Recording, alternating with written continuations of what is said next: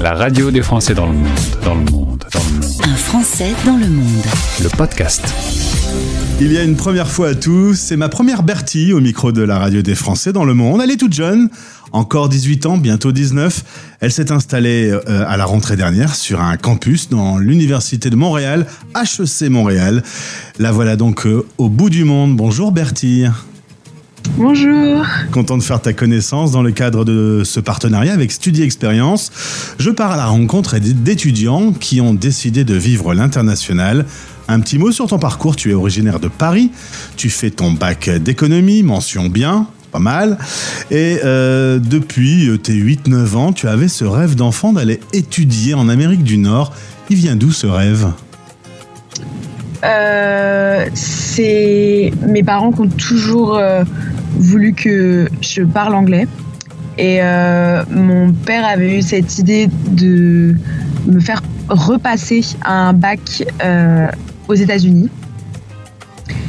Et en fait, euh, j'avais, au fur et à mesure des années, j'avais pas envie de repasser parce que ça met quand même la pression de passer un examen qu'on a déjà. Ouais. Que je me suis dit, si je peux continuer à faire mes études à l'étranger, si j'ai cette opportunité de pouvoir partir, euh, j'irai en Amérique du Nord. Et puis, euh, je me suis rendu compte que le Canada, c'était vraiment le meilleur euh, compromis pour ce que, enfin, ce dont je rêvais. Les États-Unis, c'est un petit peu cher hein, pour faire ses études. Oui, l'année est très chère. Résultat, tu te lances dans le vide, tu contactes Studi Expérience en août 2021 et là tu commences à, échanger avec euh, euh, Studi Expérience, chercher la bonne université. Il y en a plein qui sont vachement bien.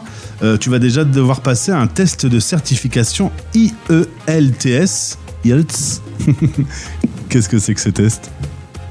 Euh, donc j'ai dû passer un, un test euh, d'anglais. Euh, c'est un test qui est en quatre parties euh, compréhension orale, écrite, communication, enfin rédaction et ensuite euh, un oral à passer. Pour certifier de son niveau en anglais, c'est une note qui est sur euh, 9 points. Et puis le but, c'est vraiment de dire les niveaux donc A1, A2, B1, B2, euh, C1 pour euh, pouvoir accéder euh, aux universités notamment anglophones. Résultat, tu vas passer ce, test au British Council à Paris. Tu vas le réussir tout juste, mais euh, la note est suffisante pour pouvoir te lancer. Et tu fais le choix de HEC Montréal, une excellente université. Pourquoi celle-là? Euh, bah, tout d'abord, comme tu l'as dit, parce que c'est une excellente université qui est très bien classée. Euh, et puis, je pense que c'était mon petit côté française qui me disait que il fallait une université pour euh, euh, un, un thème, un sujet, un secteur. Et donc, j'avais pas envie de me retrouver dans une grosse université qui propose à la fois de la médecine, de l'ingénierie, du commerce ou encore des sciences politiques. Alors là, donc, du coup, tu te retrouves euh, comme dans une série américaine. hein. Quand tu commences sur ce campus, il y a une vie associative très développée. euh, il y a évidemment la présence du sport avec du football américain, du hockey sur glace. Ça, on peut faire ça qu'au Canada. Euh, 15 heures de cours et beaucoup de travail en solo ou en groupe. Euh, ça, c'est la plongée dans une série américaine, du coup, quand tu te retrouves là-bas sur le campus? Les, premiers, les premières semaines, j'aurais tendance à dire que oui. Euh, les gros casiers, euh, la cafétéria qui sent les frites, le burger, la poutine, parce qu'on est au Canada et que c'est vraiment leur plat. Euh, mais très vite, enfin, je me suis très vite habituée et c'est pas, c'est pas un choc culturel entre la France et le Québec, je trouve. Alors on va parler de ton installation. Tu arrives le 17 août 2022 avec ta maman. C'est parti pour 4 ans là-bas. Euh, vous allez trouver un appart pour toi puisque tu y vis en solo. Euh, justement, euh, à la maison, te donner des coups de main euh, pour faire un peu à manger, pour faire la lessive, tout ça. Là, c'est différent. On doit se démerder tout seul. hein. Euh, j'ai vraiment appris à vivre toute seule et à faire euh, le quotidien que ma maman faisait beaucoup avant. Euh, et on s'habitue vite, mais ça prend quand même euh, un petit temps de se dire euh, si je fais pas de machine euh, là cette semaine, euh, j'ai plus de chaussettes ou alors j'ai plus de t-shirt et ça va être compliqué parce que il fait froid, parce que, enfin pour plein de raisons. Et donc on a constamment plein de choses à faire quand on est bah, seul entre guillemets à l'étranger. Mais on s'habitue assez vite. Alors justement, parlons du froid. Puisque tu parles de ces fameuses chaussettes nécessaires pour affronter l'hiver canadien. Euh, un petit choc quand même euh, cet hiver quand il faisait moins 30. Euh, oui, vraiment, euh, l'hiver canadien est froid. Il faut être vraiment euh, très préparé. J'aurais tendance à dire que euh, une grosse doudoune, des bottes de neige, des grosses chaussettes, plein de choses pour mettre en dessous des vêtements pour que ça tienne au corps et que ça réchauffe le corps. Euh, parce que sinon il fait vraiment froid. Et comme c'est un froid sec, souvent on a, enfin moi il m'est arrivé plusieurs fois d'avoir un peu de mal à respirer parce que c'est sec et il n'y a plus, il y a pas d'air en soi. Et euh, c'est un gros choc par rapport à la France où euh, le moins qu'on puisse avoir c'est moins 5 degrés ou moins 10 grand maximum. Alors le choc, imagine, doit être encore plus grand pour ton petit copain que tu vas rencontrer en faisant un voyage sur l'île Maurice. Il est mauricien. Lui aussi veut faire des études à l'étranger. Plus ou moins, si je comprends bien, tu vas le convaincre que d'aller au Canada, c'est pas plus mal. Comme ça, ça vous permet de vous retrouver un peu le week-end et vous visitez ensemble le, Canada. C'est plutôt sympa. Euh, oui, puis c'est toujours. euh, Enfin, honnêtement, ça s'est fait un peu par le hasard euh, qu'on se retrouve tous les deux au Canada. Mais, mais on est super content parce que bah, on se voit beaucoup plus et puis surtout, euh, ça permet une fois sur place euh, d'avoir quelqu'un euh, qu'on connaît, un soutien émotionnel. parce que c'est pas, pas facile tous les jours d'être éloigné de sa famille et de ses proches. Alors justement, quand on arrive à 18 ans, ta mère vient avec toi pour l'installation, mais elle rentre en France. Là, il y a un vide, il y a, y a une petite panique ou pas?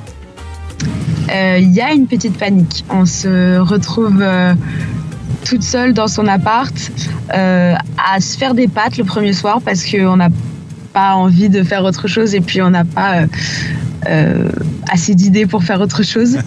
Et puis on se retrouve face à une série ou quoi à se dire ok maintenant il va falloir que je fasse plein de choses toute seule. Il va falloir que je me débrouille toute seule pour plein de choses mais ça va aller. Mais il y a un petit, y a un petit vide quand euh, ma maman est partie. Il y a des fois, tu t'es dit, oh là, j'ai fait une connerie. Euh, oui, il y a des fois où je me suis dit, euh, pour qu'est-ce que je fais là? Enfin, vraiment, il y a des fois où je me suis dit, euh, j'ai été complètement folle de partir. Et ça, ça m'arrive souvent avant les périodes d'examen, parce que il y a tellement de choses à faire, tellement de choses qui arrivent en même temps, que je me dis, je serais pas contre un peu d'aide là actuellement, que ce soit de l'aide. Au niveau du moral, que ce soit de l'aide euh, dans le quotidien, euh, il y a ce petit truc de waouh, j'ai fait une connerie, j'ai perdu la tête à ce moment-là. Mais euh, Et il y a un petit décalage horaire quand même avec la France, ça fait que tu peux pas non plus à n'importe quel moment faire un petit coup de FaceTime avec tes amis ou ta famille en France, parce que bah, parfois ils font dodo, hein.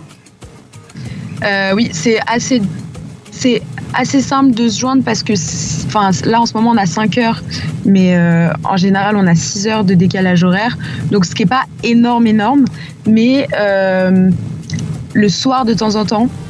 Parce que souvent le soir, on, se- quelquefois on se retrouve seul, on se couche seul, etc. Euh, Il y a ce, cette envie d'appeler sa famille ou ses amis, mais il est 2 heures du matin en France, donc forcément ils font tous de dos. Qu'est-ce que tu fais pour garder le lien avec la France justement? Est-ce que la France est encore beaucoup dans ton quotidien pour les infos, la musique, tout ça? Ou est-ce que tu t'es euh, canadienisé Je sais pas si ça existe comme mot, mais je viens de l'inventer. Euh, non, pas du tout. Je me suis pas euh, canadienisée encore. Euh, pour te dire, récemment, j'ai pris un VPN pour euh, avoir accès aux chaînes françaises parce que ça me manquait. Euh, J'avais besoin d'avoir euh, des nouvelles de la France euh, par n'importe quel biais. Euh, J'avais besoin de voir des films français, etc.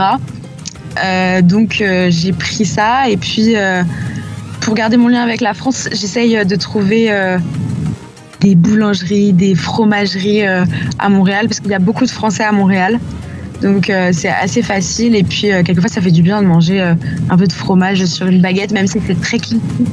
C'est très vrai aussi. Et puis dernière chose, en ce moment, quand tu regardes BFM TV avec ton VPN, tu flippes pas trop, tu paniques pas trop?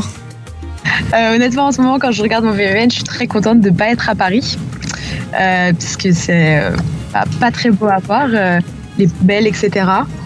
Mais, mais je sais que enfin, je rentre dans deux mois euh, à Paris, puis euh, j'espère que d'ici là, ce, sera se calmé. Et c'est parti pour 4 années. Je te souhaite de bien t'amuser. On peut quand même rassurer tout le monde, tous ceux qui te connaissent, en disant que le bilan est positif au bout d'un gros 6 mois. Oui, le bilan est très positif, je suis très contente. Eh bien, profite bien de cette magnifique expérience. Bon anniversaire, puisque tes 19 ans, ça tombe dans pas très longtemps. Donc, je te, le- je te les souhaite par avance. Merci beaucoup. Au plaisir de te retrouver. Merci. Au revoir. Vous écoutez Les Français parlent au français. Français dans le monde.